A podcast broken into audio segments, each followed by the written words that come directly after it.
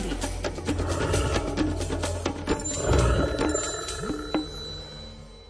18. decembra už zostávajú na Slovensku len tie najodolnejšie operence. A ktoré sú to, možno aj veľmi priateľské a milé, o tom nám povie Miroslav Saniga, ktorý je teraz na linke. Dobré ráno. Dobré, skoré ráno pre niektorých, ktorí majú neskôr pracovnú dobu alebo školu začínajú neskôr a pre niektorých neskoré ráno, ktorí sú už možno aj v práci alebo už sú na ceste do školy.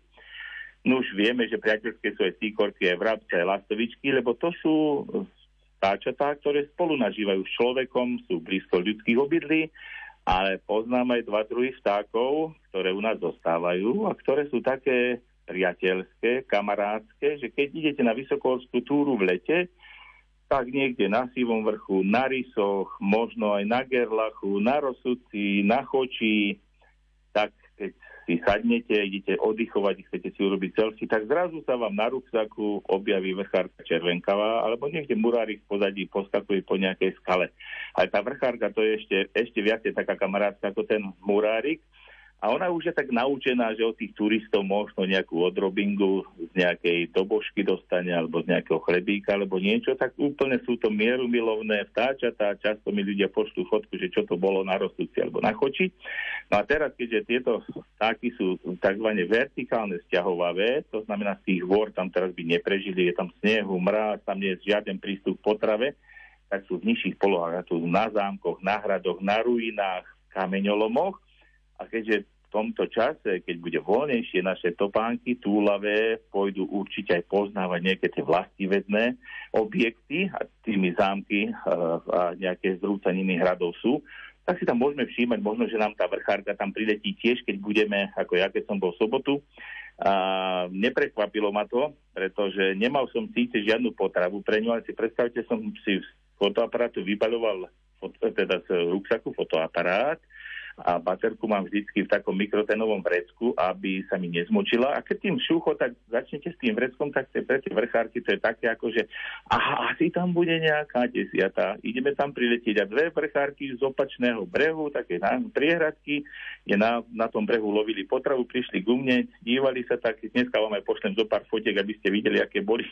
E, väčšina ľudí povedala, že pozovali, ale boli také, no čakali sme, že nám niečo natrúsiš a nenatrúsil som nič, ale urobil som pekné fotky a teším sa z toho, že sú to vtáča tam veľmi mierumilovné. Takže ak pôjdeme na túru, tak ak budú nám niekde hopkať e, na tých hradoch okolo nôh alebo niekde na múre, to je jedno, či budeme niekde na Strečnianskom hrade, Starhrade alebo niekde na Spískom hrade, či v Pajštúne niekde pri Bratislave alebo Lietave, tak e, pozrajme tieto vtáčiky a potežme sa z nich, lebo je málo druhov vtákov, s ktorými si môžete urobiť selfie dokonca, že si proste niekde za vami na ruksaku sedí, alebo niekde medzi, pri, pri nohách medzi turistami sa poplieta. Takže mám rád tieto dva, aj murárika, aj vrchárku a v zime sú to takí otužilci, úplní otužilci, lebo na krmidla nechodia a musia si niečo nájsť v tej voľnej prírode. Ale sú rozumné, vedia, že aj niekde na brehu, kde sa tá voda obmýva, tá vyplaví z toho bahienka nejaké tie,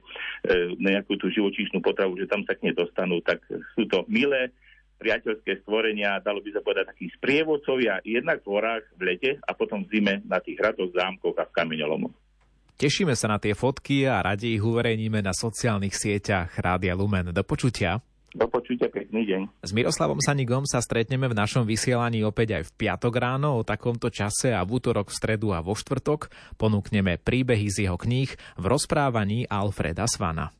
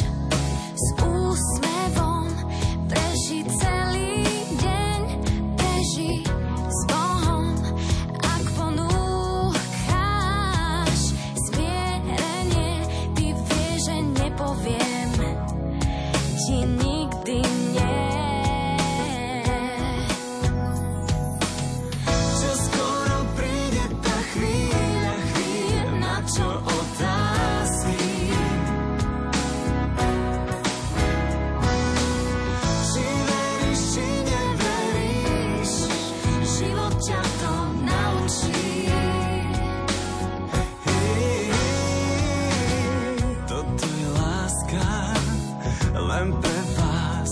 Toto je svetlo, ktoré